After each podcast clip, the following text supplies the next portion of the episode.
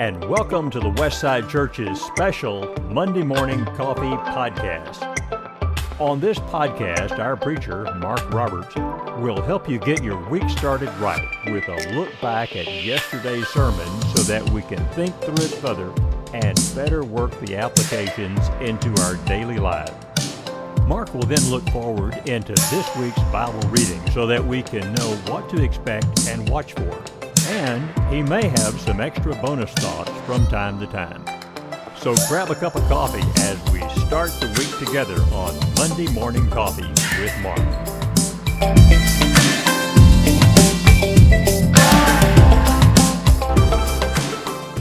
Good morning, good morning.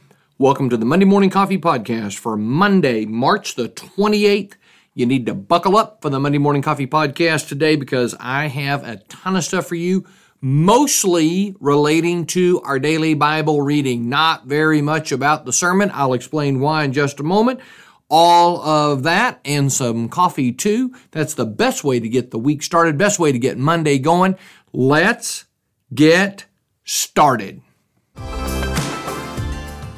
Let's talk for a minute about that sermon. Yesterday, I preached a lesson about what Jesus taught and believed concerning marriage. That comes out of our daily Bible reading because in 1 Corinthians 7 and verse 10, there Paul says, to the married, I give this charge, not I, but the Lord. And so it was appropriate then to go see what does Jesus have to say? What is the charge that Jesus is giving? And I think that is found primarily in Matthew 19, and I think that's the best place to go to get that information that Paul is talking about, where Jesus says in verse 4, have you not read, He who created them from the beginning made them male and female and said, therefore a man shall leave his father and his mother and hold fast to his wife, and the two shall become one flesh. So they are no longer two, but one flesh. What therefore God has joined together, let not man separate. So from that text, I just developed some key ideas about what it means for us to listen to Jesus, be made a little uncomfortable by what Jesus has to say, because Jesus is always making people uncomfortable with the implications and challenges of his teaching. And so, really three ideas. The Bible has the answers. Verse 4, have you not read? We need to get in the Bible, because then God created marriage and blesses it. That's verses 4, 5, and 6. God is part of this relationship, and God will bless that, and it will give us that amazing one-flesh relationship when we fully and completely give ourselves to our spouse, verses 8 and 9. And I know that there's a ton of discussion out of verse 9, and as I was preparing the lesson, I went and did a bunch of research, and I looked, and there's people who are parsing the sentence and diagramming the sentence and looking at an original this and doing this and doing that, and I've got to tell you, I really have to wonder how necessary some of that is. Did anybody standing there in Matthew 19 say, wait a minute, Jesus, I need to get a piece of papyrus. I need to break down your sentence and understand the imperative clauses here?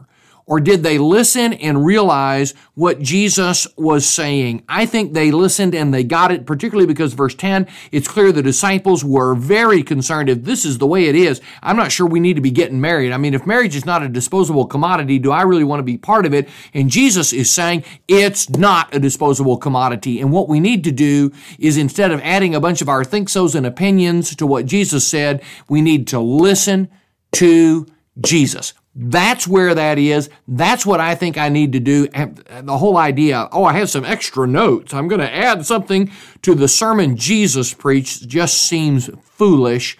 What we need to do is quit excusing ourselves why this doesn't work anymore, quit telling ourselves we don't have to do this. Oh, it's not that way. Stop. This is the Word of God, and we need to submit to it, and we need to obey it, and that's why Paul referenced it in 1 Corinthians 7. Hope that helps you to continue to take seriously Jesus' charge, what Jesus believed and taught about marriage. Let's get back then to what Paul was saying in 1 Corinthians chapter 7. Let's get into our daily Bible reading for the week.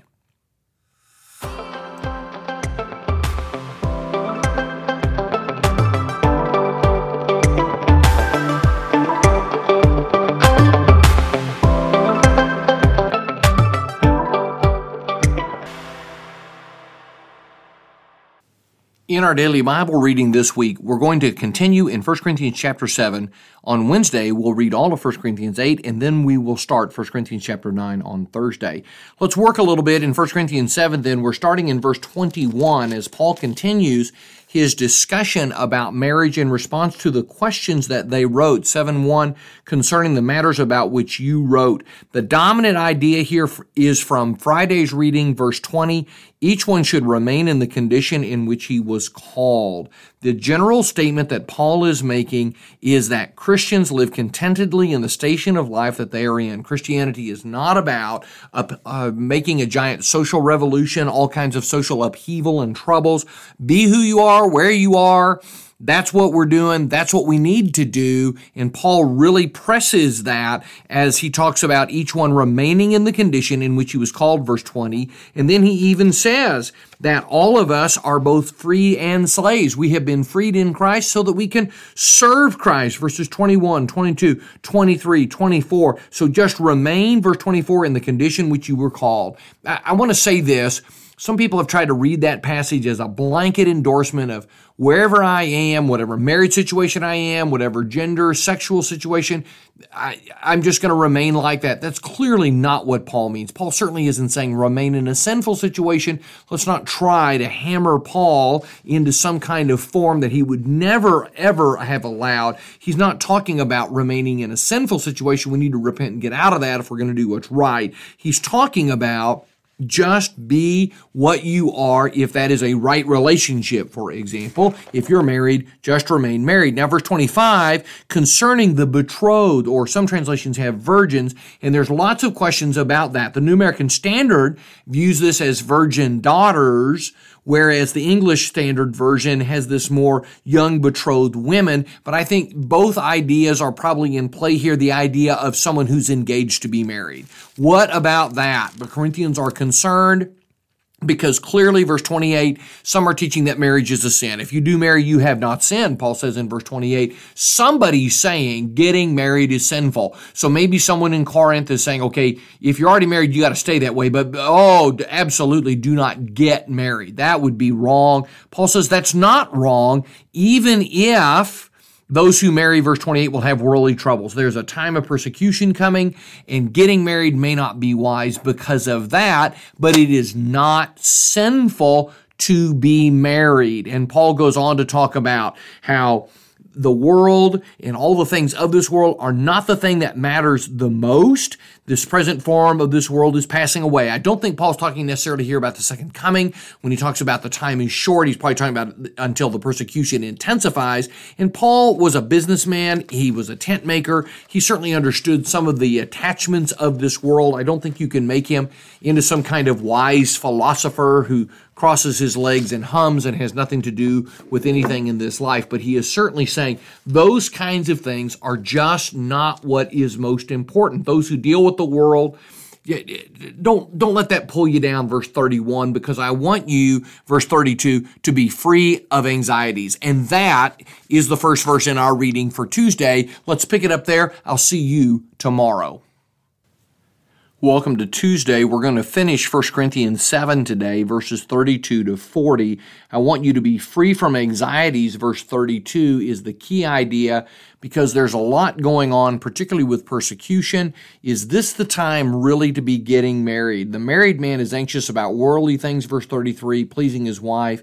He's not going to be able to give himself wholly to the cause of the Lord and to think only of that. One scholar said, if you avoid marriage then, this is a summary of Paul's teaching here, if you avoid marriage, you avoid encumbrances, and you can devote yourself to the Lord's work without incurring problems, difficulties, and anxieties which married people incur. That doesn't mean that marriage is a lesser state, and you can see how some might take Paul's writing here too far and decide that it's more holy or better to not be married. I think you have to keep that in the context of the Corinthian situation, the persecution that's arising, and in the overall context of the Bible, particularly what the Bible begins with in Genesis chapter 2. It's not good for man to be alone. So let's not get to a place where we decide, if I don't get married, somehow that makes me a more spiritual person. But verse 36, Paul is clear if there's going to be some kind of sexual immorality because of the passions of the flesh that God created us with, it's better to get married. We need to marry, verse 36, and not sin. So then he who marries, verse 38, does well, and he who refrains from marrying will do even better. Paul sums up then verse 39, a wife is bound to her husband as long as he lives. If the husband dies, she's free to be married to whom she wishes, only in the Lord. That reminds us very much of what Paul will write later in Romans chapter 7, a very similar kind of idea. I have really enjoyed in our reading schedule watching Paul plant the seeds of doctrines and ideas that he will develop further in other epistles later, and you get a little of that in 1 Corinthians 7:39. Yet in my judgment, she's happier if she remains as she is, and I think that I too have the Spirit of God, Paul concludes with here. I don't think Paul means when he says, I think that I too have the Spirit of God. Maybe I do, maybe I don't. I think he's just being modest here as he appeals to the Corinthians to accept his teaching. And of course, I realize that some have decided, verse 39, she's free to be married to whom she wishes, only in the Lord, means she can only marry a Christian, but that's not what that phrase means. The phrase there modifies married, not the object of marriage. He did not say marry a person who's in the Lord. He means in the Lord, meaning be mindful of God and his will. And I think the similar kind of phrase is used in Ephesians 6, where Paul says in verse 1, children, obey your parents in the Lord. That certainly doesn't mean only if you have Christian parents, with an eye on the reality that this is God's will. So that concludes then 1 Corinthians 7. That's a lengthy chapter, and I wish sometimes that I knew a little bit more about exactly what the Corinthians had asked. We're trying to surmise and trying to listen to one side of the phone conversation and figure out what they're saying on the other end of the line. There's some difficulties with all of that. A couple of places that I'm not entirely sure. I think we have to be careful about that because of those difficulties, just how dogmatic I want to be about some of these kinds of things.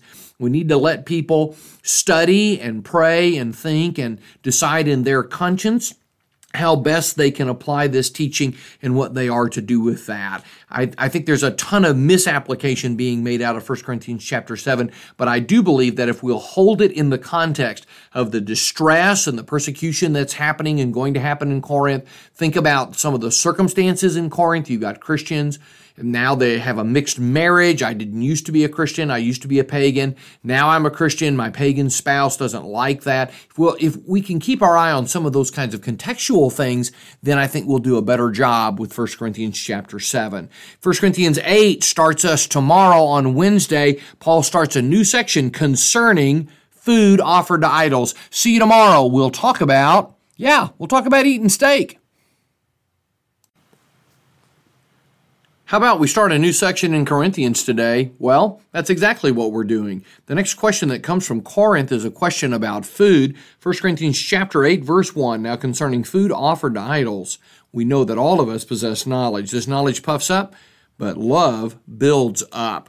Again, the church in Corinth is having some division and strife issues here because they aren't sure what to do with the most common kind of meat in the New Testament world. That was meat that was offered to an idol that had been on the altar literally in front of Apollos or Zeus. That's where most meat came from in Greece and Rome, other places in the empire. And Paul needs to address that question. Am I at liberty to eat that kind of meat? Can I do something just because it is right, even if others don't agree with me? And what concerns should I have for how my actions affect others? And how can I decide if I should do something? What factors do I consider here? So Paul deals with the Corinthians' questions about this meat. It's been in an idol temple. Is it contaminated spiritually? Did the pagan god have an effect upon it? What are others going to think if I eat this? Can I go in that temple and eat it? Could I eat it in a pagan person's home? And he says, this isn't just about the facts. It's not just about the data. It's not just about knowledge. We know, he says, that idols don't exist. They're not real. So it doesn't make any difference whether it was offered to an idol or not. That makes no difference to the meat. It's an absolute matter of liberty. Just eat it. It's not a thing. It's no big deal at all because idols aren't real. However, verse 7, not everybody possesses that knowledge. And what he's talking about here, of course, is a pagan, a former pagan, who used to eat this meat in deference to the god, in worship to the gods, and now He sees a strong Christian who knows, hey, idols, that's nothing. I don't have to worry about that. He's eating him some meat. So this new Christian, he goes down to the idol temple. There were some banquet halls associated with those idol temples. You could go in and eat the meat there. Or maybe he buys some of that meat, brings it home. Food has a strong and powerful ability to stir our memories. All of us have memories of various things that as soon as we taste that, growing up, used to sit on the front porch of the hotel my granddad ran out in West Oklahoma. We'd drink a Coca-Cola. And to this day, Coca-Cola in a glass bottle. I'm sitting in West Oklahoma on a hot summer night by my granddad. Powerful, stirring up a memory there. So here this former pagan starts to eat this meat, and the taste of it, the smell, that charred flavor, he's back in the temple. He's back with Apollos, Zeus or Artemis, and there all of that is flooding in, and now he's worshiping that idol again and becoming part of all of that. What's happened? He's been led into sin. That's what's happened. And so, verse 11, by your knowledge, the weak person is destroyed. Sometimes some translations here have offense, and people will use this passage to say, you offended me when you said you didn't like my tie, or that offended me when you made fun of my sports team. That is not what Paul is talking about. He is not talking about getting your feelings all up in a wad because somebody didn't shake your hand. He's talking about being led into sin. That's what's going on, and there are some converts there who don't get it, who don't know everything about idols yet. They haven't got clear of all of this, and we want to be extra careful, Paul says, that we don't lead them into sin because we know some things, we understand some things that they don't understand. That's our reading, 1 Corinthians chapter 8, verses 1 to 13. Tomorrow, Paul will continue to develop this idea. Don't get lost. When we move into 1 Corinthians chapter 9, he's still talking about this meat business, and we'll discuss that more tomorrow. See you then.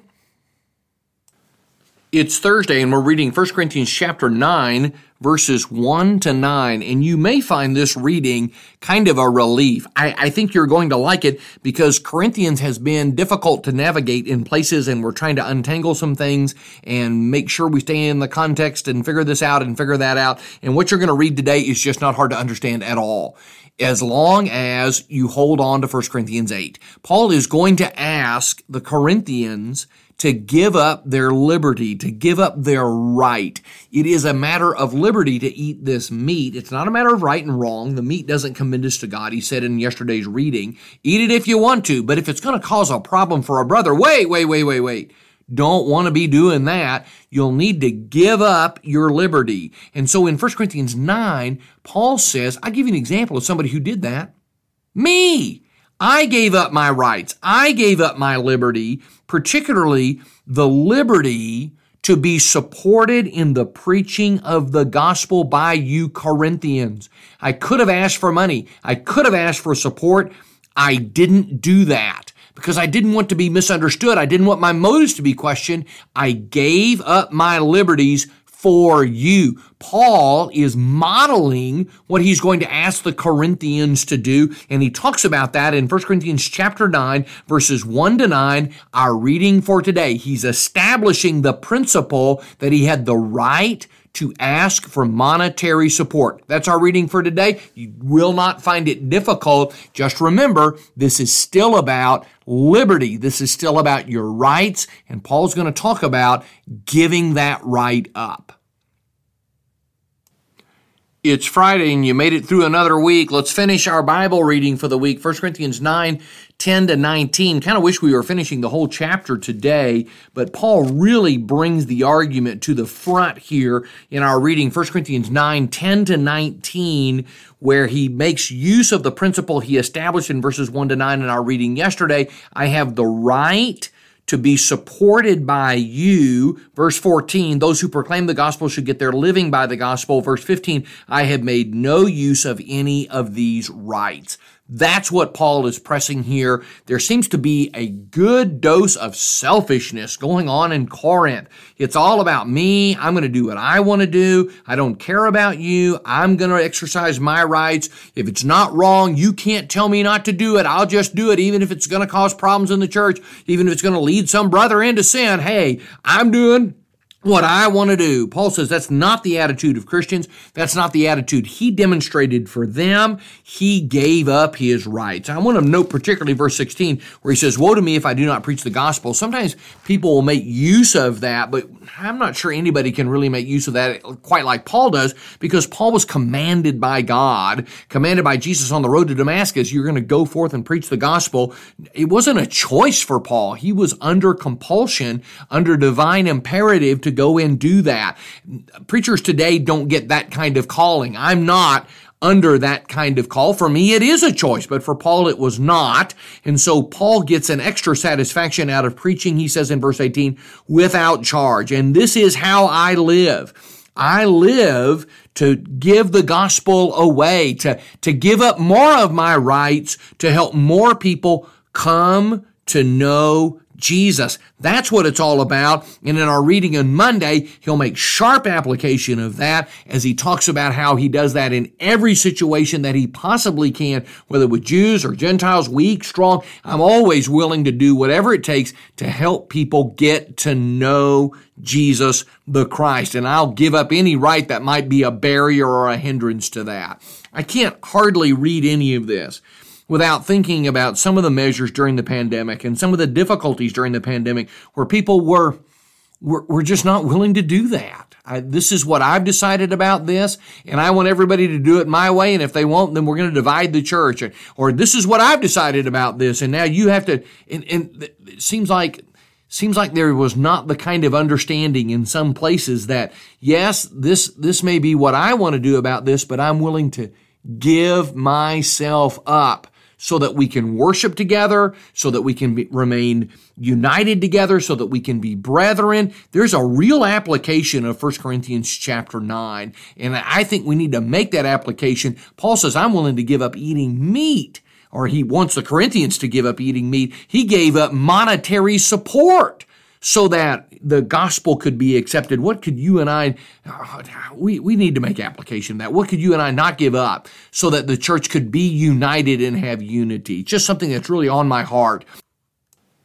I'm glad that this COVID pandemic seems to be winding down finally, and I'm just so proud of the congregation here at Westside, the elders, and the way they've steered through all of these difficulties by encouraging us to love one another and care for one another. It's not about me, it's about us. And what can we do to remain together? That's what Paul is telling the Corinthians they need to do. That's what we need to do as well. I'll see you on Monday as we'll finish out 1 Corinthians chapter 9, and then we'll move forward into a discussion about idolatry as Paul then concludes the chapter. 1 Corinthians 10 will conclude with some very, very specific ideas about what to do if you're served this meat, if you're in someone's home and they have this meat. What are we doing about that? How are we handling that? Paul will get to all of that as we continue our reading in this section next week.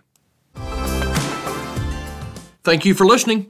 If you love the Monday Morning Coffee podcast, we'd love for you to follow and subscribe, rate, and give a review on iTunes or whatever app that you're listening on. Or if you'd simply tell a friend about the show, that would really help us out.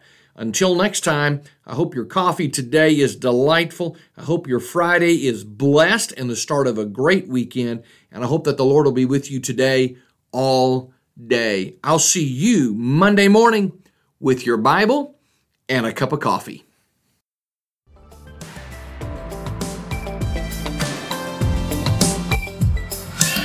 Thanks for listening to the Westside Church of Christ podcast, Monday Morning Coffee with Mark. For more information about Westside, you can connect with us through our website, justchristians.com, and our Facebook page. Our music is from upbeat.io. That's upbeat with two P's, U-P-P-B-E-A-T, where creators can get free music. Please share our podcast with others, and we look forward to seeing you again, with a cup of coffee, of course, on next Monday.